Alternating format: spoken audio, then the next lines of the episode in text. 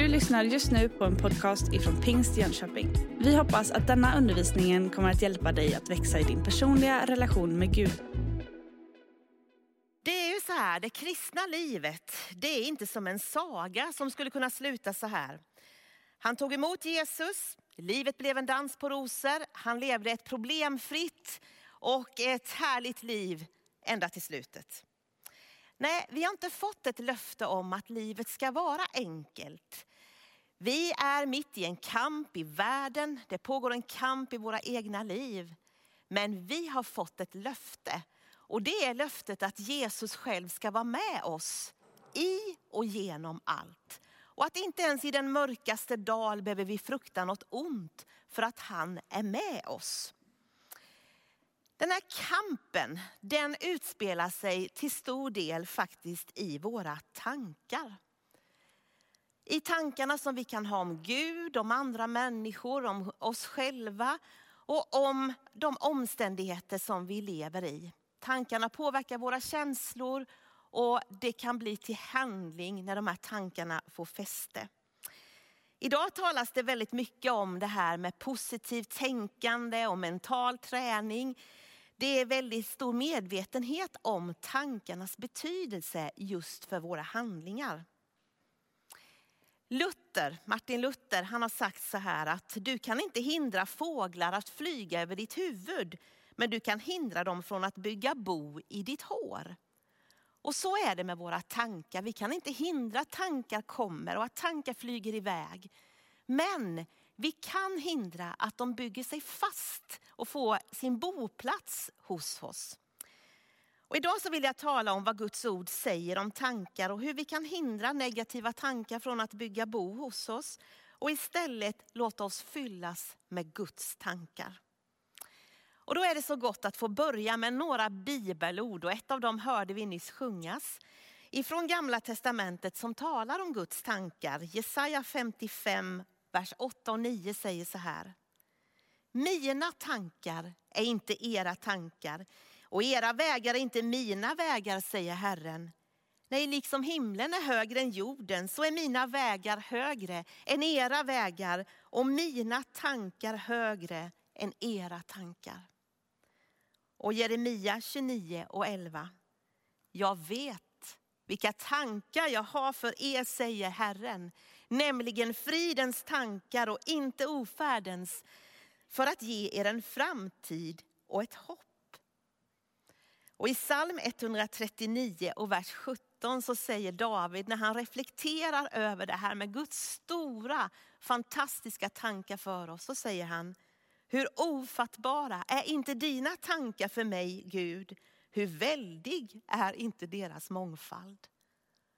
Och i andra versen i samma kapitel så säger David så här, du förstår mina tankar fjärran ifrån. Gud har tankar för oss. De är stora, de är underbara. Men samtidigt så ser han, känner våra tankar och förstår oss. Och han vet också vad det är att brottas med svårigheter i tanken. Människans förmåga att tänka och reflektera, det har sin grund i att vi är skapade till Guds avbild. Och Gud, han talar i våra tankar och han vill tala till oss och ge oss av fridens tankar. Men våra tankar kan också ha en öppenhet för andra tankar som inte kommer från Gud. I Bibelns första kapitel så ser vi att det inte fanns någon antydan till konflikt eller kamp. Människan lyssnade till Guds röst och handlade efter det Gud ville. Men redan i tredje kapitlet så ser vi att eh, ormen kom och började ifrågasätta vad Gud hade sagt. Och den här tanken, den tog människan till sig och den fick vara kvar där och den födde till slut handling. Och det som hade börjat så vackert, så fint, det började brytas ner. Relationen till Gud, människans relation därefter har varit rebellisk, har varit upprorig, upprorisk. Människans relation till varandra, ja det har handlat om att människan har fått tankar om varandra. Om att utnyttja, förakta, se ner, hata, konflikter. Allt det här kom efter syndafallet. Men också människans syn och tankar om sig själv. Människan började förakta sig själv, tänka nedlåtande tankar om sig själv. Respekten för människans eget liv och egna värdighet försvann. Och samtidigt, på samma gång, så växte den här själviskheten.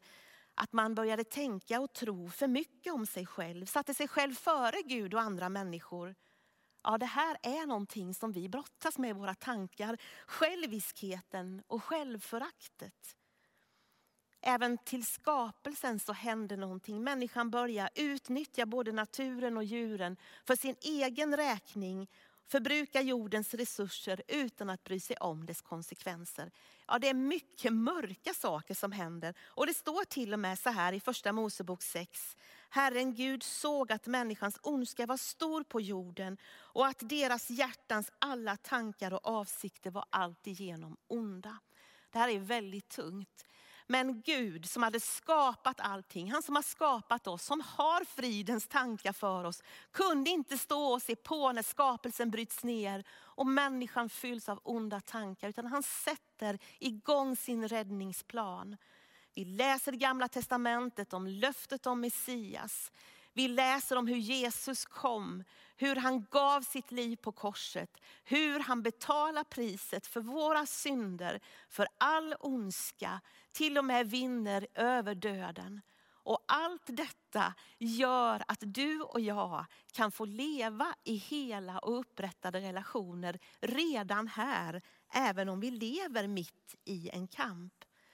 Hela relationer med både Gud, andra människor, till oss själva och till skapelsen. Och när Jesus får tillbaka till himlen så sa han, frid lämnar jag efter mig till er. Min frid ger jag er. Och är det något som vi behöver idag så är det Guds frid. In i våra tankar, in i hela vårt land och vår värld. Vi behöver Guds frid. Och vi är kallade, precis som Jesus, att vara med och breda ut Guds rike. Jesus andades på sina lärjungar och sa att jag ger er min frid. Som Fadern har sänt mig så sänder jag er. Och vi är kallade att be, låt ditt rike komma. Och det där riket det behöver vi få in i våra tankar så att vi handlar i enlighet med Guds rikes princip. Det pågår en kamp och den kampen den pågår både inom oss, den pågår runt omkring oss i världen. Men den pågår också emot fienden. Även om vi vi är barn till en segrare när vi tror på Jesus och följer honom. Och Jesus har vunnit seger. Så pågår ändå en kamp innan en ny jord och en ny himmel har kommit. Men den kampen har Jesus vunnit och när vi är med honom så är vi med en segrare. Men vi behöver vara medvetna om den här kampen. Om vi börjar titta lite inom oss så är det ju så att när vi har gett våra liv till Jesus Kristus så blir det en kamp inom oss mellan den gamla naturen och det nya livet tillsammans med Jesus. Och det här kallar Bibeln för mitt eget kött eller köttets natur. Och Paulus han säger till och med så här att det jag vill, det gör jag inte. Och det jag inte vill, det gör jag. Och han ger uttryck för den här kampen. Och om det här köttet, den här gamla naturen liksom får ta över, vad händer då? Galaterbrevet 5. Ja, men då står det om otukt. Det står om orenhet, fiendskap, strider, intriger, maktkamp.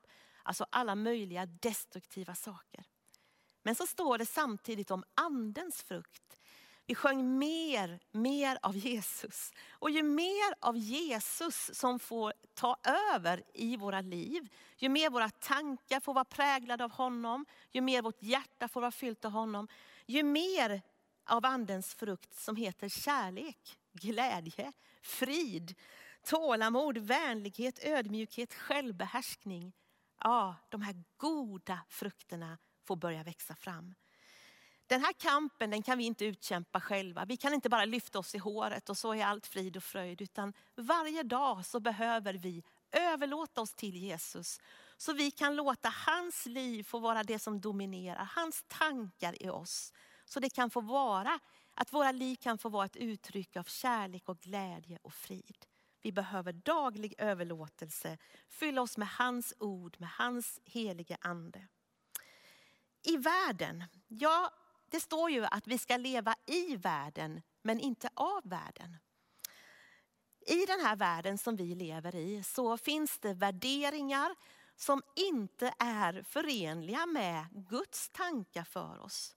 Här så är det väldigt mycket som värderar, människans värde värderas väldigt mycket efter prestation, efter hur mycket vi orkar, efter hur vi lyckas, hur vi ser ut, vad vi äger, var vi kommer ifrån och så vidare. och så vidare. Och om vi matar oss väldigt mycket med olika saker från sociala medier, från det vi ser, det vi tar in, som inte är förenligt med Guds tankar, så är det så lätt att det här börjar bli det som vi anpassar oss efter. Men då säger Romarbrevet så här, Romarbrevet 12 och 2. Anpassa er inte efter denna världen, utan låt er förvandlas genom förnyelsen av era tankar så ni kan avgöra vad som är Guds vilja, det som är gott behagar honom och är fullkomligt. Det finns en möjlighet att få nya eller förnyade tankar. Det här är väldigt hoppfullt. När det hela tiden kanske handlar om att du jämför dig med alla andra och du känner dig kanske mer och mer nedtryckt. Tänk att få be att Guds tankar fyller dig, att du får nya tankar om dig och ditt liv och hur Gud ser på dig. De trötta, slitna, malande tankarna kan bli nya. Det är väldigt hoppfullt. Så vi kan pröva vad som är Guds vilja. Vi behöver fylla våra tankar med Guds ord och låta hans röst vara den starkaste rösten i våra liv. Och det där har vi ett val att göra varje dag. Vad är det vi tar in? Hur mycket av Gud och det han säger får plats i mitt liv? Vi har också en kamp som jag sa mot djävulen och ondskans andemakter. Och det är bra att vara medveten om det, det är viktigt att vara medveten om det. För våran fiende han vill antingen skrämma oss som ett ryttande lejon eller så förvandlar han sig till ljusets ängel och försöker förleda oss. Men vi behöver vara väldigt medvetna om att han har bara kommit för att stjäla, slakta och döda. Och det han framförallt siktar in sig på, det är att vi ska få vår blick bort ifrån Jesus och fokusera på våra egna misslyckanden, fokusera på allt vi inte kan, fokusera på alla omständigheter som är onda runt omkring oss och tappa perspektivet på vem Jesus är och vad han har gjort. Och den andliga kampen den står ofta i vår tankevärld. Vår sinnesstämning. Och vi kan ju känna, kanske inte minst så här i coronatider, att det är lätt att det blir tungt. Att vi känner att och vi har levt i en svår och en tung tid och en del har lidit väldigt hårt under den här tiden. Men då är det bra att ta in, tänk vad Paulus säger till Timoteus. Han kämpade också med det här. Andra Timoteusbrevet 1 och 7. Gud har inte gett oss modlöshetens ande utan kraftens, kärlekens och självbehärskningens ande. Så när du känner modlösheten lägga sig som ett lock över ditt liv, så ska du veta att det är inte Gud som lägger det här på dig. Utan du kan få be om att bli fylld av Guds ande. Så att du får börja tänka goda, hoppfulla tankar. Sen är det precis som vi hörde i vittnesbördet, att vi kan komma in, alltså vi kan bli sjuka och tankarna kan påverkas och bli så mörka så vi behöver professionell hjälp och den ska vi ta. Absolut, vi kan behöva hjälp med väldigt svåra destruktiva tankar. Men tänk också på att ha någon människa vid din sida som kan be för dig. Och i namnet Jesus så finns det en sån befrielse ifrån mörka och tunga tankar. Filipperbrevet 4 och 6 säger så här. Paulus skriver när han sitter i fängelse. Det är eh, en tuff situation för honom. Han vet inte så mycket om sin framtid. Han är fastkedjad med soldater som vaktar honom. Men han skriver ett brev som är fyllt av glädje, fyllt av uppmuntran till dem han skriver till. Och så säger han, Gör er inga bekymmer, utan när ni åkallar och ber, tacka då Gud och låt honom veta alla era önskningar. Då ska Guds frid, som är mer värd än allt vi tänker, ge era hjärtan och tankar skydd i Kristus Jesus. Vi uppmanar oss att inte göra oss bekymmer. Ibland är det så för mig att jag gör mig bekymmer, det som egentligen inte är någonting. Men det kan vara lättare sagt än gjort. Men här uppmanas vi att tacka Gud och låta honom veta vad vi bär på i våra hjärtan. Att sätta ord på våra tankar, sätta ord på våra känslor, våra önskningar. Och det ligger en sån förunderlig befrielse i det. Gud han har lovat faktiskt i sitt ord att byta det här, de här, den här oron mot sin frid. Att han ska ge våra hjärtan och tankar skydd i Kristus Jesus. Det här är min egen erfarenhet när jag går ibland med det som är tungt och det som är svårt. Att när jag kanske tillsammans med någon annan, ofta är det väldigt hjälpsamt, sätter ord och ber tillsammans. Att det händer någonting. Det är som att axlarna får sjunka och jag får andas in av Guds frid. Även om jag inte har sett en förändring i situationen så är det som att den här oron den byts och Guds frid kommer. Och jag får lita på att han har tagit hand om detta. Efesierbrevet, det sjätte kapitlet ska vi gå till ifrån den tionde versen. Där uppmanar Paulus oss. Hämta nu styrka hos Herren av hans oerhörda kraft. Ta på er Guds rustning så att ni kan hålla stånd mot djävulens lömska angrepp. Ty det är inte mot varelser av kött och blod vi har att kämpa utan mot härskarna, mot makterna, mot herrarna över denna mörkrets värld, mot ondskans andemakter i himlarymderna. Ta därför på er Guds rustning så ni kan göra motstånd på den onda dagen och stå upprätt efter att ha fullgjort allt. Stå alltså fasta. Spänn på er sanningen som ett bälte och klä er i rättfärdighetens pansar och sätt som skor på era fötter villigheten att gå ut med budskapet om fred. Håll ständigt trons sköld framför er och med den ska ni få den ondes alla brinnande pilar att slockna och grip frälsningens hjälm och andens svärd som är Guds ord. Gör det under åkallan och bön och be i er ande varje stund.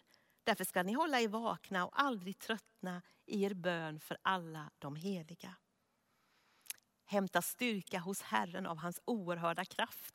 Det är en sån möjlighet för oss. När en soldat ska ut i strid så är det alltid en utrustning, en rustning som ska på. Vi är inte liksom satta i en kamp i den här världen och i våra egna liv utan en rustning. Och vi får ta på oss Guds rustning. Det här är så fantastiskt. Och egentligen handlar det faktiskt om att vi får klä på oss Jesus Kristus. Vi får klä på oss ljusets rustning. Vi har tagit emot Jesus i våra liv men vi får också ta, liksom klä oss i honom från topp till tå. Det här är fantastiskt. Vi behöver inte vara rädda men vi har ett ansvar att ta på oss det här som ett skydd för det vi möter. Om vi börjar uppifrån och ner, jag tycker att det är lättare så, så får vi ta på oss frälsningens hjälm. Och den är ju ett särskilt beskydd för våra tankar och våra sinnesorgan. Ni vet allt det där vi ser, det påverkar våra tankar. Det vi hör, det vi luktar, det vi smakar på, det är liksom ingångar till våra tankar. Och det där behöver vi vara vaksamma över. Och har vi släppt in tankar som är orena, som är onda, så behöver vi bekänna det som synd, vi behöver be om förlåtelse och vi behöver lämna dem vid Jesu Kristi kors. Och så får vi ta på oss frälsningens hjälm och tacka Jesus för hans frälsning, hans förlåtelse. Och så får vi det här beskyddet för våra tankar. Så när det kommer tankar sen som vill bygga bo, ja, då bara studsar de mot den här hjälmen. Det går inte. Jesus han dog på Golgata. Golgata det betyder någonting med skallen. Och ibland så tänker jag att ja, men det är en kamp i skallen. Men vi har fått ett beskydd och det är frälsningens hjälm. Så ta på dig den varje dag. Och sen när man går neråt så handlar det ju då om rättfärdighetens pansar. Och ni vet, våran fiende, han vill få oss antingen att ligga i det ena diket eller det andra diket. Antingen att tänka om oss själva, att vi är så bra, vi klarar oss själva, vi behöver inte Gud, vi behöver ingen annan människa. Eller att tycka så synd om oss, eller vi är inte värda, eller vi, eh, vi är så misslyckade så det finns ingen nåd för oss. Antingen det ena eller andra diket. Men vi får klä på oss Jesu Kristi rättfärdighet. Han har gett sitt liv för oss. Han har betalt priset. Och du får bara tacka för det Jesus har gjort. Och då är du rättfärdig, gömd i honom. Det handlar inte om dig, det handlar om vad han har gjort för dig. Och runt din midja så får du ta sanningens bälte. Jesus är sanningen. Vår fiende kommer med lögner gång på gång. Han är lögnens fader, men Jesus är sanningen. Och du får leva i sanning, tala i sanning, inte snurra in dig i massa lögner, utan ta på dig sanningen. Och på fötterna får du ta på dig skor. Går man barfota så slår man i saker och man går och tittar neråt och det blir ostadigt och oskyddat.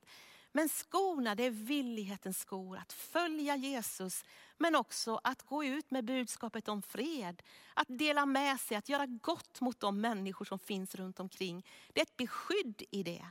Och i din vänstra hand så får du ta trons sköld.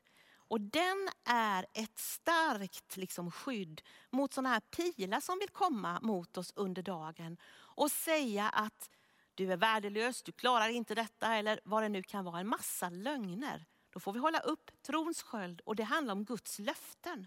Därför är det väldigt bra att lära sig en hel del löften utan till Så att man har den här skölden att hålla upp när det kommer sådana här lögner. Nej men Guds ord säger att Gud har fridens tankar för mig. Han har en framtid och ett hopp.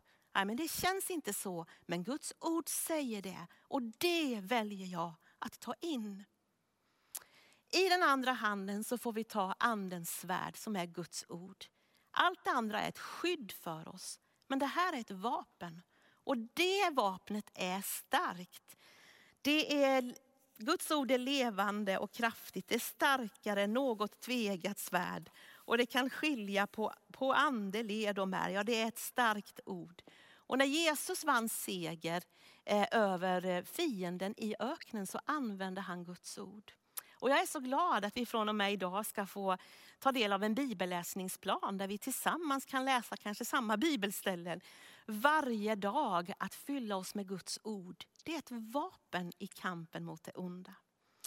Så mitt tips är för att få skydd för, den, för kampen och för dina tankar att du börjar morgonen med att läsa Guds ord, be en bön och att du tar på dig eh, Guds rustning. Frälsningens hjälm, rättfärdighetens pansar, sanningens bälte, villighetens skor, trons sköld och andens svärd. Och gärna svepa om dig den här goa manteln som handlar om Jesus Kristus medkänsla, ödmjukhet och kärlek.